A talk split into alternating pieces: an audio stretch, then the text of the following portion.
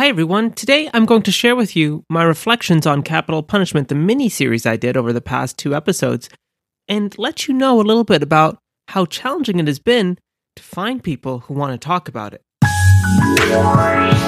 Welcome to the Strong and Free podcast, where my goal is to showcase multiple perspectives on the topics and ideas of our time. Regardless of your politics and views, you will find a home here because I simply have no agenda to push. My name is Christopher Balkaran, and let's start the conversation. Hi, everybody. Welcome to another episode of the Strong and Free podcast, as always. And those of you that listen to this podcast regularly know this is the time when I plug my website, thestrongandfreepodcast.com. You can find all my episodes there. You can find a bit about me. I'm also updating the reading list series. So, in that section, you'll find all the books that I'm reading right now or I've read over 2021. I'm going to create a an Amazon link or book list link so that you can find those. And if you'd like to order them, you can.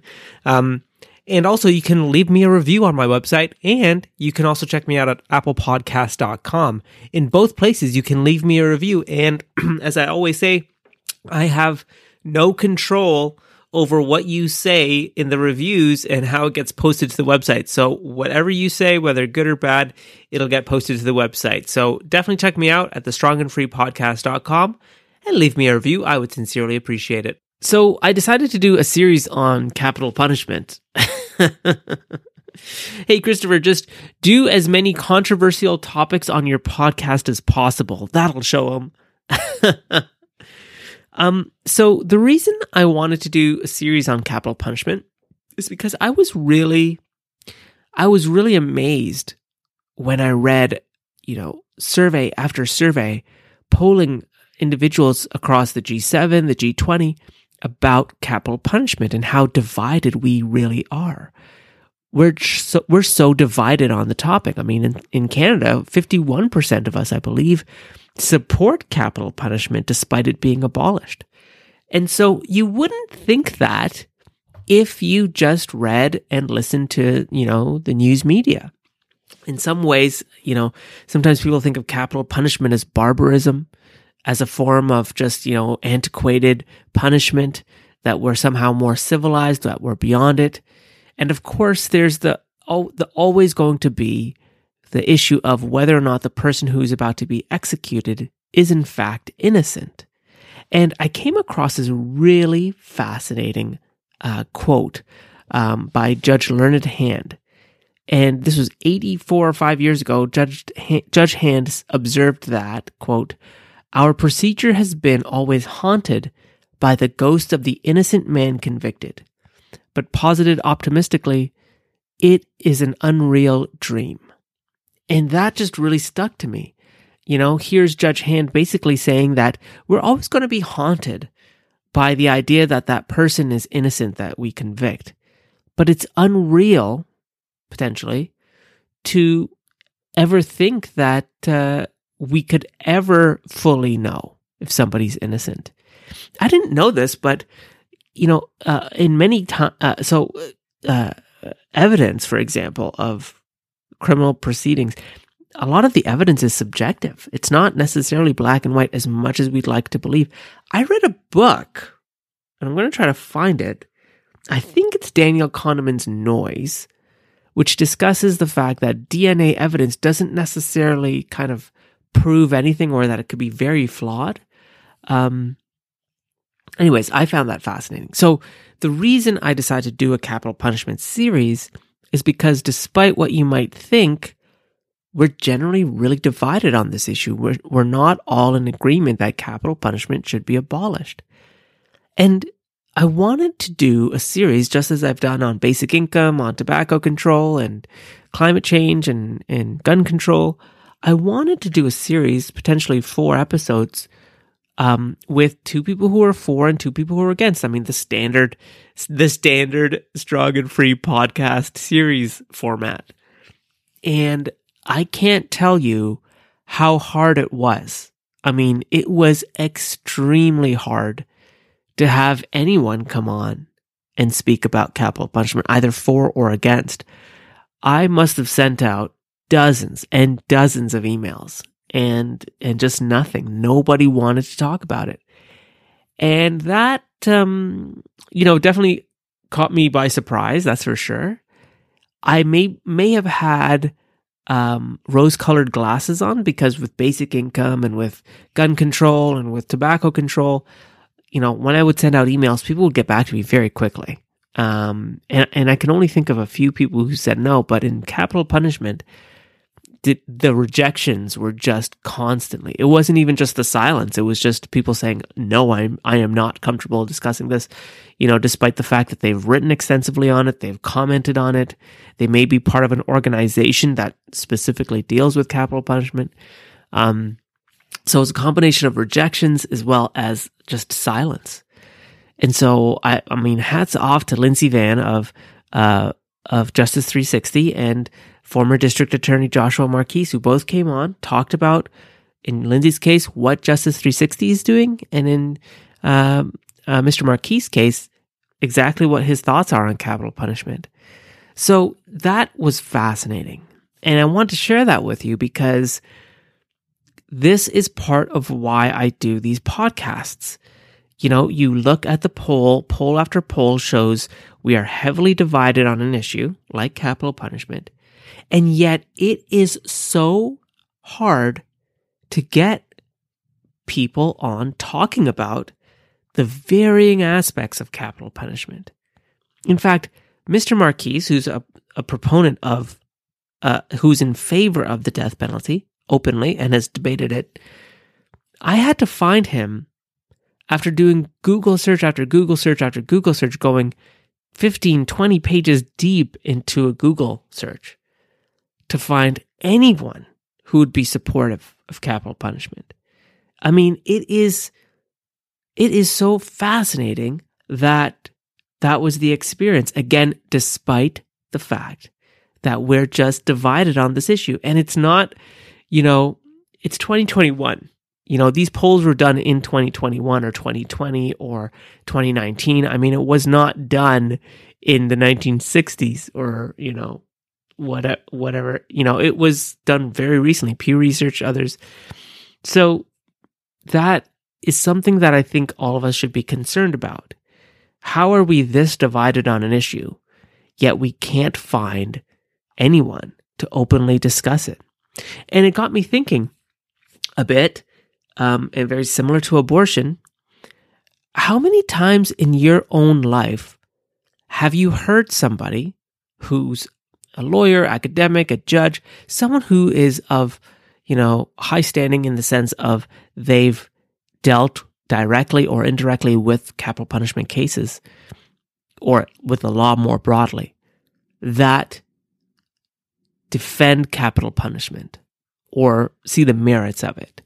I can't tell you I've ever had that experience. I, I don't think I've ever had someone share their support for capital punishment that I would consider as like a thought leader or expert or someone just known in the field of law or criminal justice. I found that again fascinating. Like th- it's kind of very similar to abortion. Before I spoke to the organizations I spoke to, I had never heard, you know, strong pro life arguments. And I wonder if that's my own kind of ignorance because clearly there are people out there, but I'm just not seeking it out. I don't know, but again, I found that fascinating. We're so divided on this issue. It's so hard to find somebody who's willing to come on a podcast and talk about their support for capital punishment, despite the fact that they've written about it, they've done videos, they've done debates. Um, it's just I don't know. It, it was truly fascinating and something that I I took away with uh, from the series that you know, I go in with genuine curiosity. Um, people just may very well not want to discuss the topic that you want to discuss. And I guess that just, that's fine, I guess. One thing I didn't want to do with capital punishment was to get into the weeds too much. You know, it's such a big topic. Morality is involved.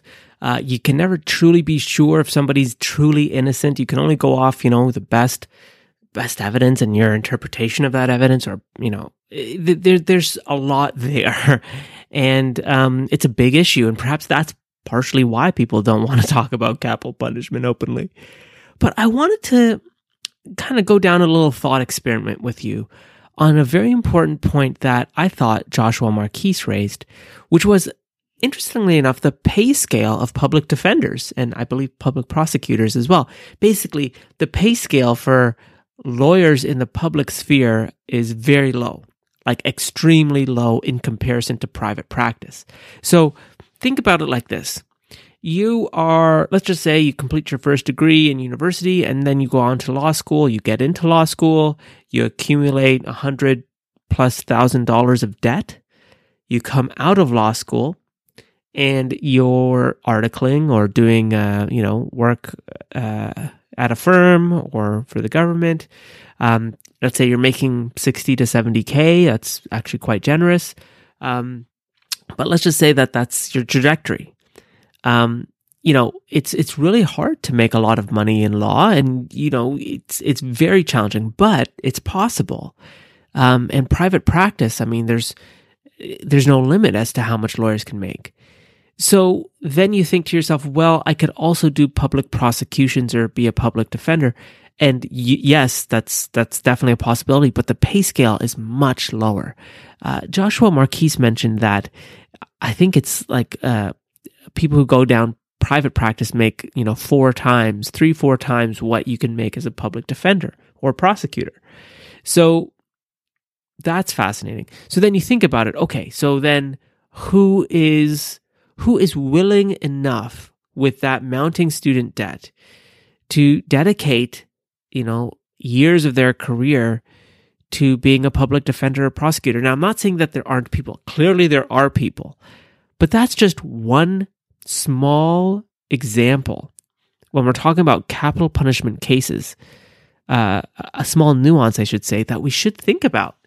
You know, it's fascinating to think, you know, the the the level of uh, um, and I hate to say quality because that's not what I mean, but my thinking is if you're a lawyer, what incentive is there for you to go down the road of public prosecution or public defending? Like, it's not financially lucrative. It's very stressful, especially if you're dealing with a capital punishment case, right? Like, there's the, the amount of scrutiny over every small aspect is going to be magnified your work is going to double, triple, quadruple than it normally would. You're probably going to get calls all hours of the night about a capital punishment case. Um, it may very well make international or national news. Um, excuse me. And you're like, yeah, you're you're the public defender. So, and you know what what incentive is there really? And of course, I'm I don't mean to be that nefarious about it, but it's a very important nuance because in his testimony before Senate, uh, Mr. Marquis mentioned, well, why don't why doesn't the government think about like student loan forgiveness or you know increasing salary structure so it's at least competitive with the private? I mean, it can't be on par probably, but could there be other incentives to help, especially younger lawyers, choose public law uh, and public defense? Uh, sorry, public prosecutions and public law and defense um, as a career uh, opportunity. And then you think about the consequences in capital punishment cases. And if evidence is misconstrued, if someone's words are misconstrued, if they if the lawyer didn't, you know, do enough digging, and I'm not saying that they don't, but I'm saying that the pay structure just doesn't really truly incentivize enough young lawyers. I hate to say young, but I'm saying this in the context of a lawyer coming out of university. Um, to want to choose that path. So that is something to think about. And I'm not sure how it's done in India or Japan or Saudi Arabia or other countries where the death penalty is um, is active. But if we're not paying public prosecutors and public defenders a comparable wage, what's the what's the level of engagement we can expect from those lawyers? Another interesting piece I found in the research, um, and I brought this up, I think, with Lindsey uh, Lindsey Vann, um, was that the majority of capital punishment cases in South Carolina actually get overturned because of uh, inadequacies or uh, things that happened in the initial court proceeding for the capital punishment sentence. So I don't know if there's a direct correlation between that finding and the fact that public defenders and prosecutors are not paid a competitive salary, but I'd hazard a guess as to potentially that could be part of the reason. Um, because, you know, what incentive are we providing lawyers if the pay scale isn't comparative uh, to private law? I mean, I just, I don't know. I, I'm just so perplexed by that. And that's just one small nuance to the capital punishment debate. You've got public defenders and prosecutors that are not being paid a competitive wage. And in the case of South Carolina, the majority of capital punishment convictions are overturned because of inadequacies in the court findings. Is there a correlation? What could we learn from that to make them more efficient, more better? How can we reduce error? I'm not sure, but I do think incentivizing people through pay could be part of the answer. Um, I think that when it comes to capital punishment, too, uh, we have to be willing on some level, I guess, as we are with other cases, um, of error. And, and that's kind of a loaded statement. be comfortable with error and capital punishment. I know we're taking that person's life, but be comfortable with it. Um, no, that's not my point. I think what I'm trying to say is, and what just Judge Hand said 80 plus years ago, we'll never be certain that somebody is innocent. We'll never completely be certain. Um, and that haunts us and that's a, that's a big thing. So I think one thing we can do to further the conversation is as strangely eerie as this sounds, be comfortable not knowing with 100% certainty that someone is completely innocent. I just think it's a fallacy because we'll never be 100% certain. So if we give that up and we say to ourselves, instead of being 100% certain, can we be reasonably certain? And can that reason reasonability be high enough for us to say we can't be certain 100% of the time, but are there instances where we're okay being 99.9% certain uh, for capital punishment to happen? I, I just wonder sometimes too. We haven't even talked. I haven't even talked about, you know, the alternative here in Canada. The alternative is life imprisonment, and I don't know. Sometimes I think that's actually a worse sentence. Um, life imprisonment is actually it's a pretty pretty terrible sentence when you think about it. In in South Carolina, um, Lindsey and I talked about uh, life with no parole for juvenile offenders is a thing. Like it is it is happening in South Carolina. So imagine you're a juvenile and you get life without parole. Just think about that. I mean, I can remember doing a lot of stupid things when I was a teenager, as I'm sure most all of us could. None of them involved death or, or crimes of a substantial nature, but I it's not beyond me to think that I could have been around a group of friends that were around a group of friends um, that were involved in in petty crime and larceny, things like that, you know, and it's not beyond me to think that I could be around somebody who even carried a weapon. Um, not a direct friend, but maybe a friend of a friend, or maybe someone I knew. Um, but anyways, the point there is that if if you're a juvenile and you get life without parole, your whole life is behind bars. I mean, that is just yeah, that is something else. So I just wonder sometimes why are we not talking about life without parole? Why are we not talking about life sentences? I mean, aren't those pretty bad forms of punishment? I, I don't know. I don't have the answers, but I have the genuine curiosity for it. That's for sure. Um, but I'm kind of disappointed with my series. I wanted to present you with more discussions. I want to present you with more conversations. But clearly, it's a topic that is just rarely broached by by people, even those with that deal with capital punishment on a regular basis.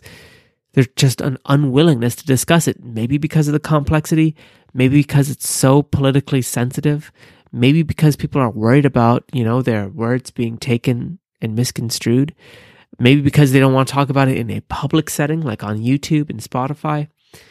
I'm not sure, but I'm going to keep at it because where there's this much reluctance and reticence, it tells me that there's a fascinating story or fascinating stories that need to be discussed. And I'm committed to it. So you might not see more capital punishment uh, podcasts from me this year, uh, but next year, I'm excited. I'm excited to keep exploring it because, uh, you know, there's some some way somehow there's someone out there that's just dying to speak about capital punishment with me. Um, but I'd love to know what you think. So definitely write me uh, at the strongfreepodcast.com. Let me know what you think because again, I'm I'm I'm really trying to go in this with uh, as as wide eyed as I possibly can. Um, some house housekeeping. Definitely want to continue my read with me series, so definitely check that out. I will uh, keep doing that. Um, and as for the future of topics to uh, explore, you know, I'm going I'm going to leave that open because uh, there's some really fascinating conversations I'd like to have very soon to share with you all. Um, so I really hope you enjoyed this uh, reflections.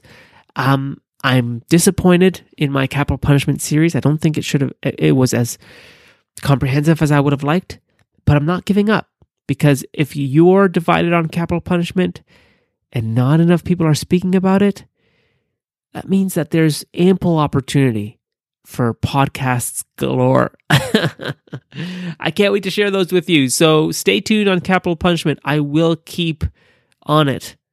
Don't despair. That'll do it for me. I hope you're enjoying your week. Definitely check me out at thestrongandfreepodcast.com, and I'll catch you in the next one. Take care, everyone.